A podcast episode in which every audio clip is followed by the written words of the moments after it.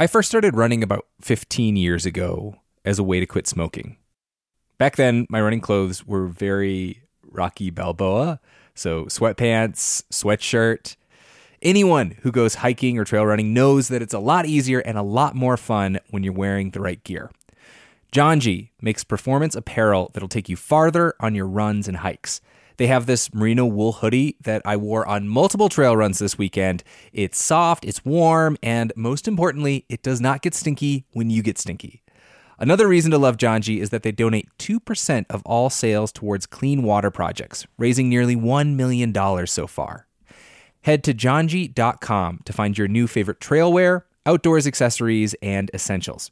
And use the code OUTSIDE for 10% off at janji.com. That's J A N J I dot com with the code OUTSIDE for 10% off. When I was a little kid, my whole family, grandparents included, packed into a Dodge Caravan and went on a two week road trip to Wyoming. We saw the rodeo in Cody, a grizzly bear in Yellowstone National Park, and an epic thunderstorm near Devil's Tower. On that trip, I fell in love with the West and the natural world. This might sound cheesy, but it kind of made me who I am today. Wyoming has it all breathtaking hikes, kid friendly museums, two of the coolest national parks in the country. The truth lies west. Discover yours at travelwyoming.com. Want to connect with a family member who doesn't speak your language? Then check out the language learning program Rosetta Stone on desktop or as an app. Rosetta Stone is designed to immerse you in the language you're learning through an intuitive process. Plus, the True Accent feature even gives you feedback on your pronunciation. And with a lifetime membership, you have access to all 25 offered languages. Get started today. Visit rosettastone.com backslash pod50 to get 50% off your lifetime membership now. That's rosettastone.com backslash pod50 for 50% off. Um, I'm Jesabel Rivera, and um, I am from uh, San Juan, Puerto Rico. And um, I was uh, raised in the barrio. It's called Barrio Sabana Llana. And uh, I was uh, raised by my grandmother, who was a community organizer. Um, and it was normal to me to like, there's something going on in the community, so we have to organize and help.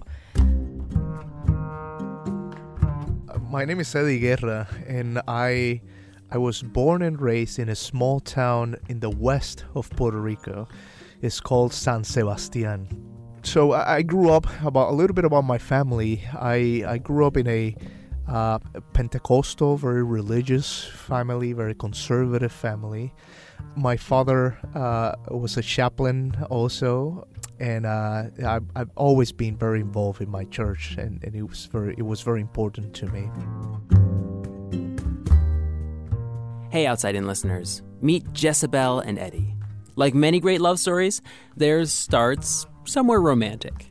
It was October 23rd of 2008 when I gave a a we I organized a um, Public speaking and public technical speaking writing. yeah technical writing Workshop. session event right a workshop and I was by the by then I was a president of a student organization for the American Concrete Institute all right and uh, it was part of my civil engineering program and that night I met her, uh, but it was more of a hello, how are you, and, and that's it. Uh, but very professional, right? Very boring. I was on mission. I, was like, I'm a president. This would be in this this topic is interest. It's interesting for my students. So like, I was on mission. So I think I, I, I we, we talked and it was all business, It was right? all Jessica? business, Yeah, yes. no, no, nothing else. Very boring.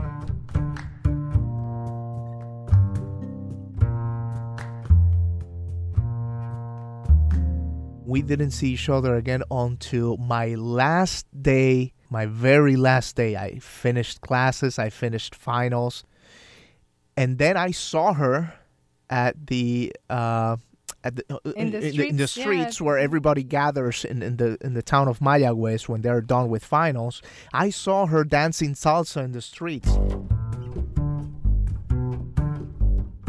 But my side of the story is that between that workshop and the time that we we saw each other in the streets, I had already checked you on Facebook and like I did my FBI work. Like, who is this guy? the first time I danced salsa was when I met Jesabel. Uh, it was forbidden to dance salsa in my home. Um, I grew and up. And then my name is Jesabel. yeah.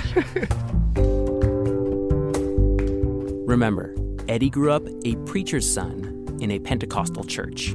Well, Jezebel was a wicked queen from the from the Old Testament. You see. That was December 16th, 2008. Since that day, we have been talking Every every day. single day. Yeah. Like I said, this is a love story. But in this love story, it's not just boy meets girl, the two fall in love. It's boy meets girl, and the two fall in love with one of the most controversial proposed solutions to climate change nuclear energy. we we learned that it was not too much about the technology but about trust Mm-hmm. That's right.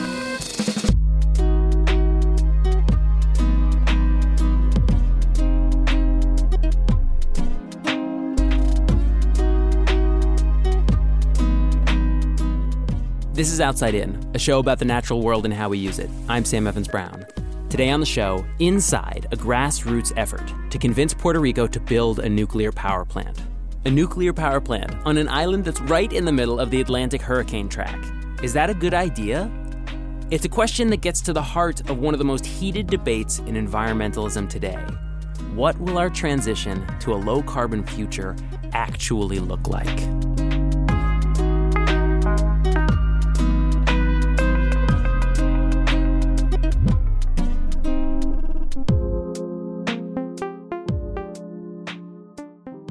Eddie and Jesabel's story gets all tangled up in nuclear power after college. Eddie majored in civil engineering, where he learned all about protecting big structures from earthquakes.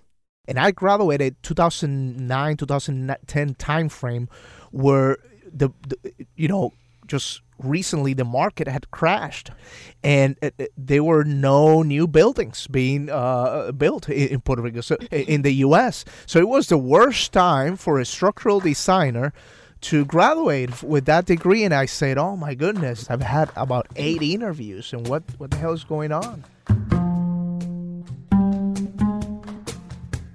As he left grad school, Jesabel had just finished undergrad and had been accepted to the University of Pittsburgh for her master's. Eddie moved there to join her. The next weekend, we went to this uh, Latin American uh, picnic, and you met somebody there that said, "Actually, we're looking for an engineer with your background." Correct. Yeah, yeah. And he, yeah, he approached me, and, and I met him. And to my surprise, there was one industry that was hiring, and that was the nuclear industry.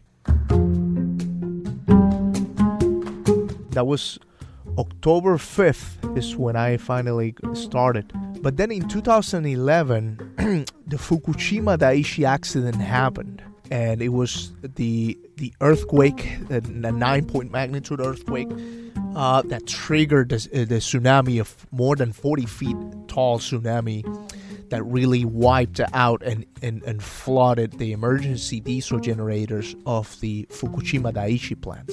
So that was a very, very scary moment, and the whole world paralyzed in that day. Then the U.S., uh, the U.S. Congress mandated all U.S. nuclear licensees to perform seismic evaluations of all the reactors here in the U.S. What are the odds of that? Eddie graduated with a degree that he thought he would use to protect bridges and skyscrapers from earthquakes in LA or something, but instead he lands in the nuclear industry by chance just five months before an earthquake. Exactly the type of risk he studied causes the worst nuclear accident in a generation. Absolutely. And it took you around the world. You you went to South Africa. yeah, yeah. Then the rest is history. And I was so lucky that I was one of the first engineers to do these evaluations uh, after Fukushima. And I saw by the numbers how safe, resilient, and rugged our existing plants are against earthquakes. And what are the odds of this, too? That a disaster, a massive safety failure, would lead Eddie to eventually believe that nuclear is much, much safer than he ever knew. Now I'm moving on into this new reactor technology that is way more, way safer with additional safety barriers. This is how Eddie and Jesabel would come to find themselves in the midst of what has become one of the biggest wedges that divides the many groups of people who all call themselves environmentalists. Way back before James Hansen, who famously brought climate change to the center of our political discourse, way before climate change was a glimmer in his computer models, opposition to nuclear power was a central tenet of American environmentalism. Greenpeace, the Sierra Club, Friends of the Earth, the Union of Concerned Scientists, all of these groups have either been actively opposed to nuclear power or at least skeptical of society's need for it. But as we've drifted further and further downstream towards the falls of some of the more dramatic impacts of climate change, advocates for the technology have begun to multiply. And some old nuclear opponents, like James Hansen himself, have even flipped and become advocates. The question the movement writ large is actively wrestling with is can or should we try to design a zero carbon future that ignores nuclear power? Or does it have to be part of the solution? Okay, now before we get back to Jesabel Eddie, let's just do a bit of Nuclear 101. The new reactors Eddie learned about while traveling all over the world are collectively referred to as advanced nuclear power. The nuclear reactors you've probably heard of, probably the ones that have had catastrophic or near catastrophic accidents, Chernobyl, Three Mile Island, Fukushima, are all light water reactors. Light water just means regular water. Um, so so water cooled. This is Jessica Lovering. She researches and works on nuclear energy. She's wrapping up her PhD at Carnegie Mellon University. Nuclear fission generates a lot of heat. That's what makes it dangerous. The term nuclear meltdown literally means that the uranium is allowed to get so hot that it melts and burns through steel and concrete and anything else in its way. To keep it under control, light water reactors just pump a ton of water. If you can't keep the pumps going, the water boils off and the core gets really hot. Water boils at pretty low temperatures, um, relatively, and so it's always an issue when you're trying to cool a reactor of how do you keep the water from boiling? How do you contain the high pressure of the steam? And how do you keep pumping in that water? Advanced nuclear designs, the ones that got Eddie excited, they ditch water altogether. For a lot of these designs, they just can't have those meltdowns that we've experienced with Three Mile Island and Chernobyl and Fukushima. There are a whole slew of these water free designs, but just one example is called a molten salt reactor. Instead of water, it cools with liquid salt, which cannot get hot enough to boil off. The reactor can sort of cool itself through natural processes, um, rotoconvective cooling, like a you know soup in a pot. The elegance of these new designs is what Eddie fell in love with. This is what led him to start assembling his dream team nuclear engineers who were all part of the Puerto Rican diaspora. I immediately reach out to a couple friends of mine from Puerto Rico and that also worked in the US nuclear industry. And I told them, guys, th- these small reactors are something so different.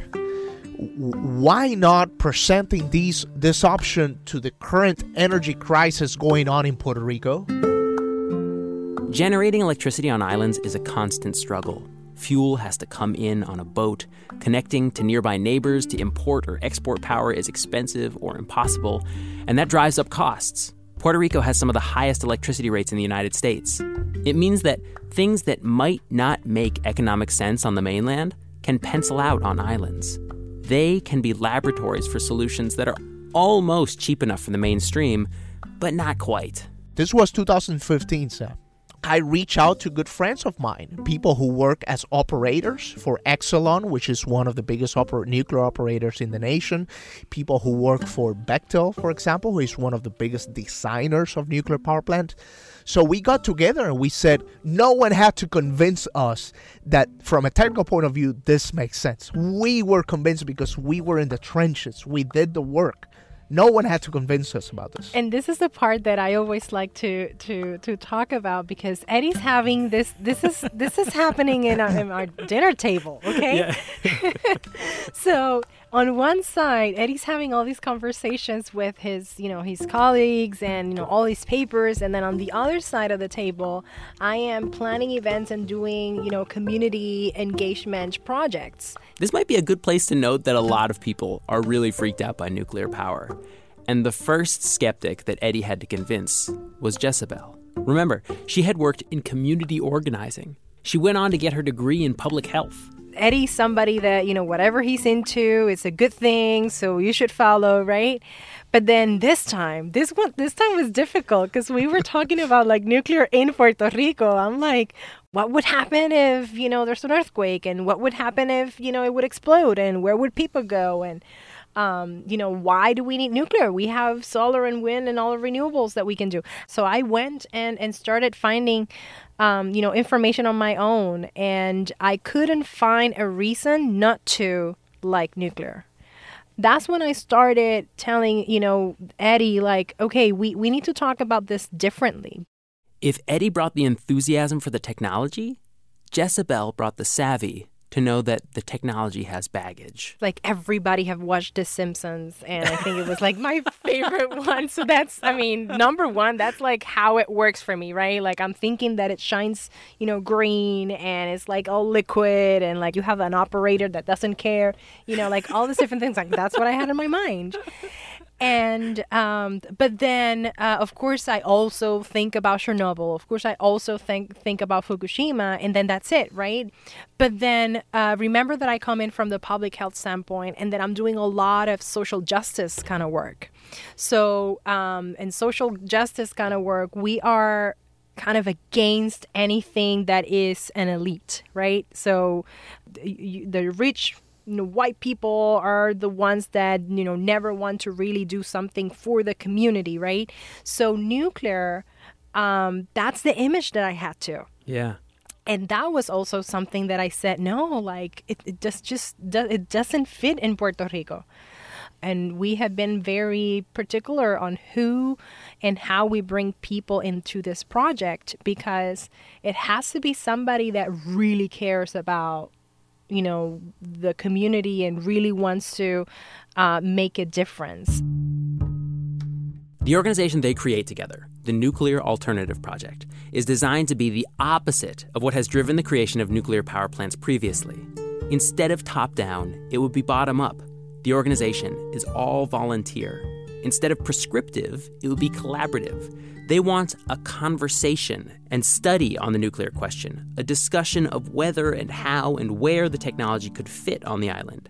And instead of being driven by colonial urges, it would be local. All of the members were born on Puerto Rico but had to move away. Hello, my name is Jesus M. Nunez. I was born and raised in Puerto Rico. Hi, my name is Olga Marie Toledo born and raised in the beautiful island of Puerto Rico. I am Luis Rodriguez. I am uh, a person that was born in Puerto Rico. Ever since I left Puerto Rico in 2011, I was longing for an opportunity to give back to Puerto Rico uh, with my professional background. Since I learned about their effort, I have contacted many of my friends and other residents in Puerto Rico. We Boricuas are very resistive to change, especially when it comes from outsiders. I believe that the discussion is different because we are born and raised in Puerto Rico and we also put our passion and commitment to this project because we want the best for our family members that are still living in there. So I really look forward for many more Boricuas to learn about all that nuclear power has to offer and to, like me, realize it is possible and it would be of great benefit to the island.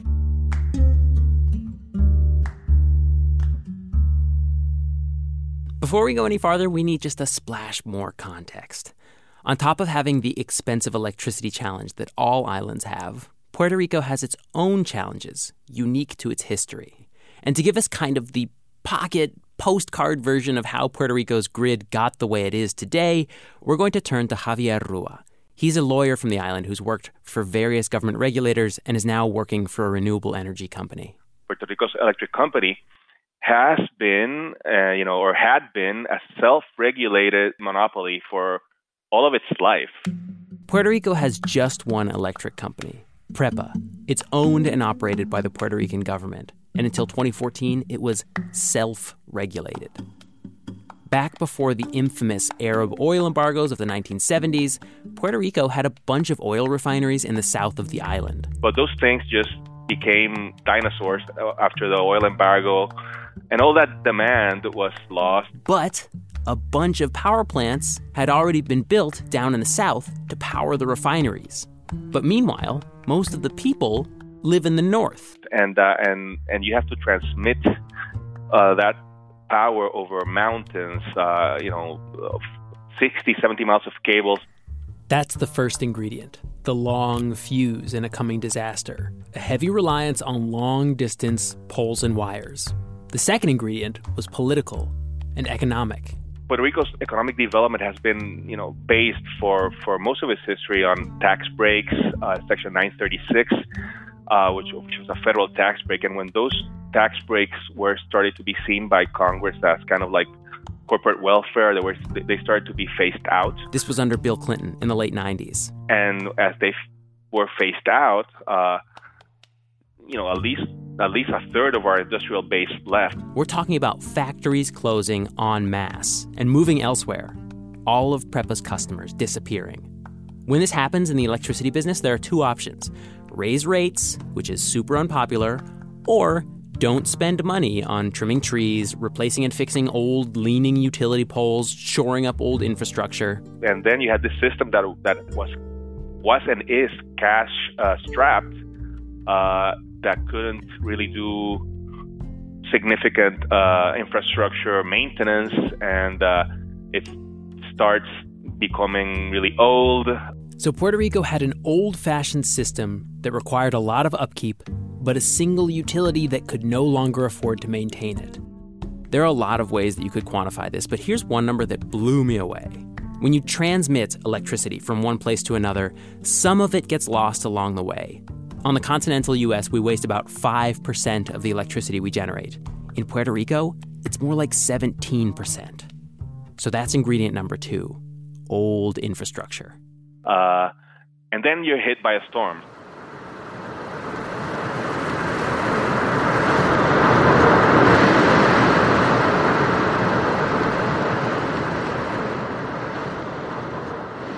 What did Hurricane Maria do to Jesabel and Eddie's campaign to bring nuclear to the island? That's after a break. Want to connect with a family member who doesn't speak your language? Then check out the language learning program Rosetta Stone on desktop or as an app. Rosetta Stone is designed to immerse you in the language you're learning through an intuitive process. Plus, the True Accent feature even gives you feedback on your pronunciation. And with a lifetime membership, you have access to all 25 offered languages. Get started today. Visit rosettastone.com backslash pod50 to get 50% off your lifetime membership now. That's rosettastone.com backslash pod50 for 50% off. It's that time of the year. Your vacation is coming up. You can already hear the beach waves, feel the warm breeze, relax, and think about work. You really, really want it all to work out while you're away. Monday.com gives you and the team that peace of mind. When all work is on one platform and everyone's in sync, things just flow wherever you are. Tap the banner to go to Monday.com.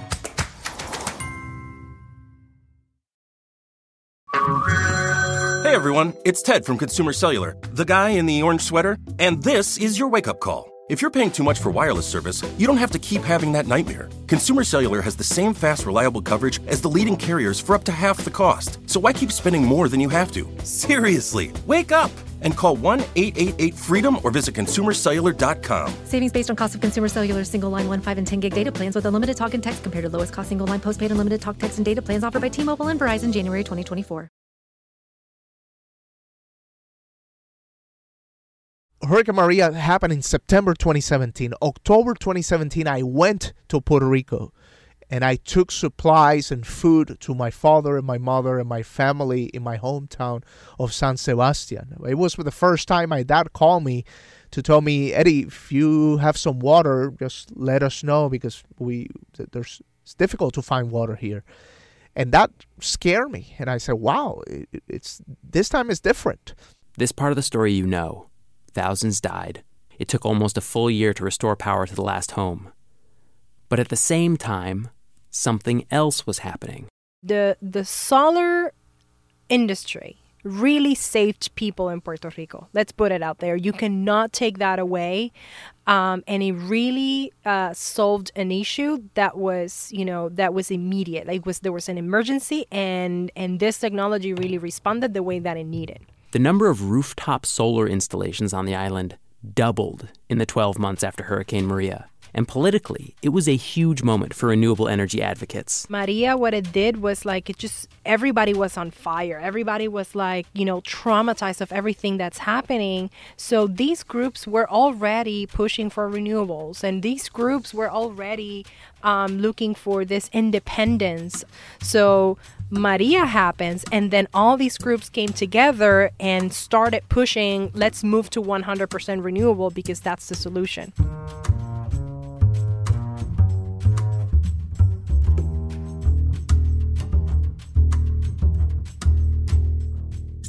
This past spring, Puerto Rico passed a law calling for the island to be powered by 100% renewable energy by 2050. That explicitly means not nuclear energy. Nuclear doesn't emit carbon, but it still uses a fuel, uranium, that we have to dig up from underground. It's not part of this definition. You might think that this would have been the death knell for Jesabel and Eddie's project, but they haven't given up. But what Maria did in Puerto Rico is that it, it, it made people look at each other and say, we can do this on our own. We don't need the government. We can do this on our own. And That's it just true. like it Yeah. really created and, and, and, and brought all this power that was asleep in the people. So it created this beautiful thing. And that's why, um, you know, I am not against uh, renewable whatsoever. What I am against is that um, the the renewable industry really saw an opportunity here to push the entire agenda. But interestingly, we, we have uh, pharmaceuticals and manufacturing and energy intensive industries that need a different kind of energy as well. Puerto Rico gets a lot of sun, and it's not hard to get a solar and battery array that can provide most or all of your day to day power. But what if you've got a pharmaceutical facility that has three shifts working to keep that factory going around the clock? What if you've got a factory that needs megawatts of power 24 7? Jesabel and Eddie are saying renewables are fine, but we want more. We know that Puerto Rico is not a third world country. We know the huge uh, potential in Puerto Rico to be kind of, you know, the Singapore of the Caribbean. That's how we see it. So when when we see from an engineering and technical point of view that a vision, a strong and modern economy like that is proposed to be sustained by renewables, from an engineering and technical point of view, we see huge inconsistencies. PREPA, the one electric company on Puerto Rico, just released their plan for the next 20 years. It involves shutting down power plants that burn coal and oil and replacing them with solar power and natural gas. It calls for two new terminals to import liquefied natural gas and replace a whole fleet of almost two dozen small natural gas fired power plants scattered all over the island. Rather than taking aim at the renewable energy part of that equation, Jesabel and Eddie are taking aim at the natural gas part of the plan. Now, you might think, okay, we've spent this whole episode talking about this grand vision of nuclear energy powering the Singapore of the Caribbean, but you've only just barely mentioned the fact that many people are terrified of this technology and want to be nowhere near it. And while that's true, there's actually a reason that nuclear might not have a future on Puerto Rico, or anywhere for that matter, that really kind of trumps the whole fear thing. When we think about uh, why it's necessary to come up with with these new designs. Can i mean i guess the question is like what what is the question they're trying to answer? Is it really safety or? No. Yeah i think the big challenge of nuclear and the big obstacle is actually cost. It's not safety. That's jessica lovering of carnegie mellon university again. And the two are are related in some ways. It can be very expensive to guarantee safety if you're doing it in inefficient ways through lots of backup systems and redundant safety systems that you have to engineer to really precise levels. Relative to other sources, there's not much nuclear power being built in the Western world right now. And among the plants that are being built, there have been some spectacular cost overruns. A huge plant in Georgia was first proposed at 14 billion, but at last check was expected to cost 25 billion. Another underway in Great Britain was expected to cost 16 billion pounds, but has since ballooned to 22 billion pounds. A third in France was pitched at 3.3 billion euros and was planned to open in 2012, but as of last month, the new cost estimate is over 12 billion euros, four times as much, and it's still not finished. In other words, before we even get to the point where plants get proposed and people get freaked out by them, they need to be cheap enough that someone's got to be willing to pay for them. And for these next generation advanced reactors to take off, the biggest hurdle they have to overcome is this history the industry has of totally blowing their budgets. And if they're not competitive, then they won't happen. And so um, I think they're with more in the anti nuclear crowds, you see this concern of like, oh, we don't want the government funding another nuclear boondoggle.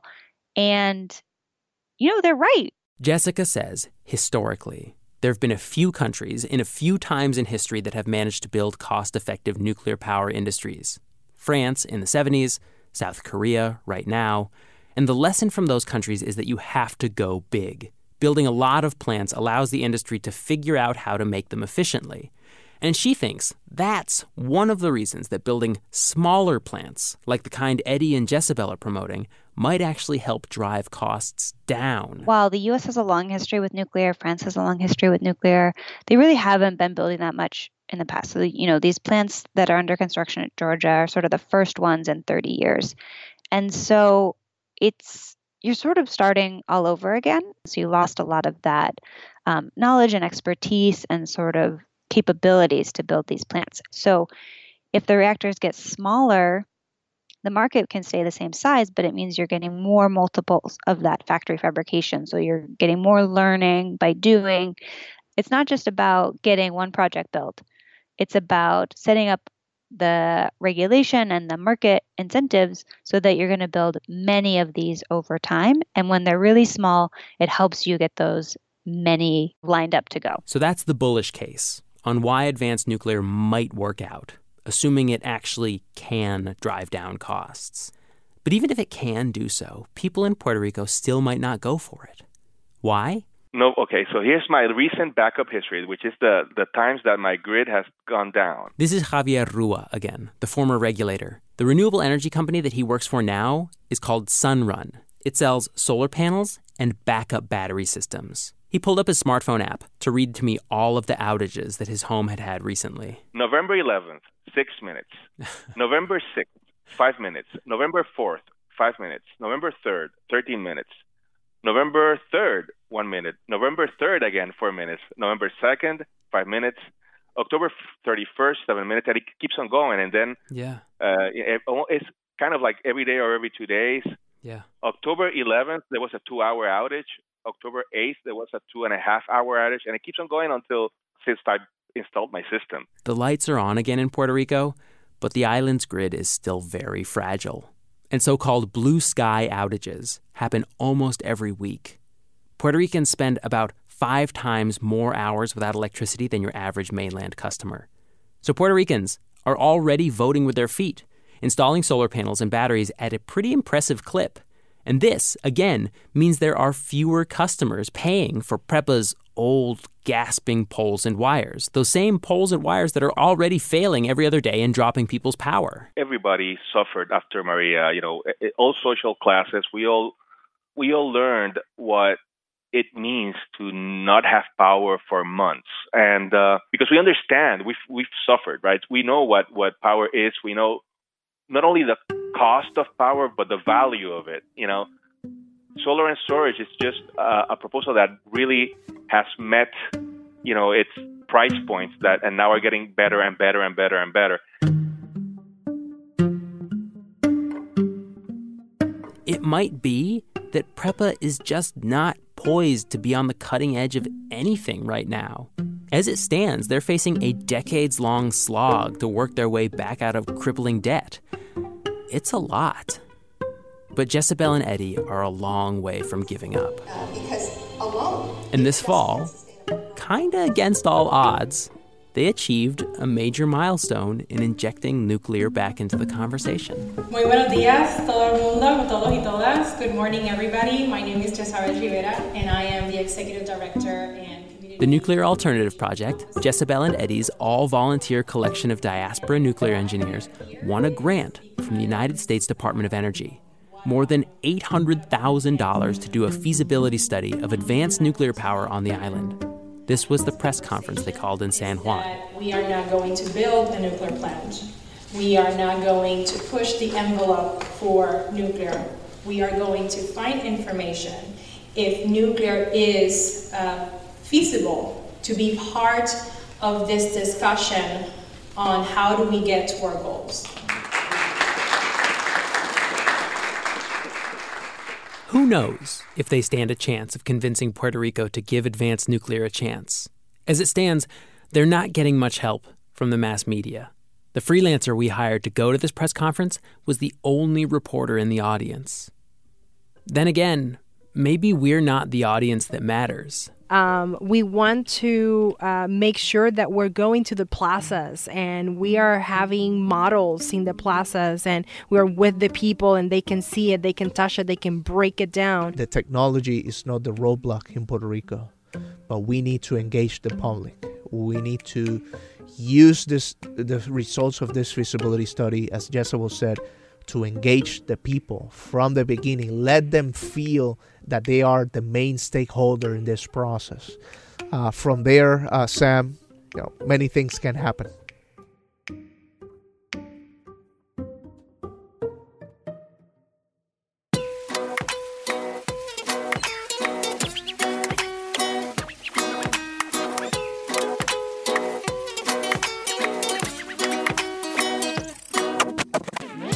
Outside/In was produced this week by me, Sam Evans Brown, with help from Jimmy Gutierrez, Justine Paradise, Sarah Ernst, and especially Taylor Quimby.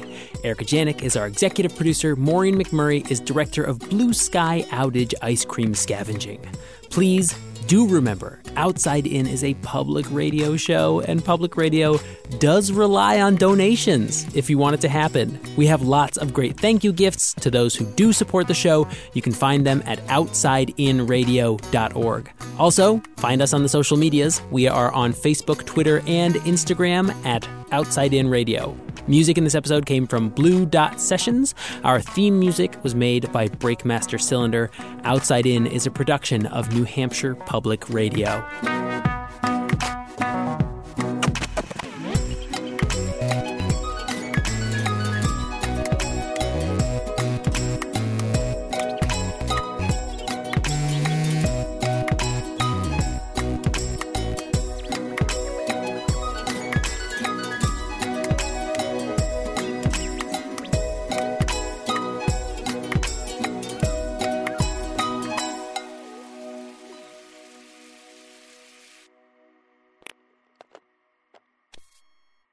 It's that time of the year. Your vacation is coming up. You can already hear the beach waves, feel the warm breeze, relax, and think about work. You really, really want it all to work out while you're away. Monday.com gives you and the team that peace of mind. When all work is on one platform and everyone's in sync, things just flow wherever you are. Tap the banner to go to Monday.com. Whether you're a morning person or a bedtime procrastinator, everyone deserves a mattress that works for their style. And you'll find the best mattress for you at Ashley. The new Tempur Adapt collection at Ashley brings you one of a kind body conforming technology, making every sleep tailored to be your best. The collection also features cool to the touch covers and motion absorption to help minimize sleep disruptions from partners, pets, or kids. Shop the all new Tempur Adapt collection at Ashley in store or online at ashley.com. Ashley, for the love of home.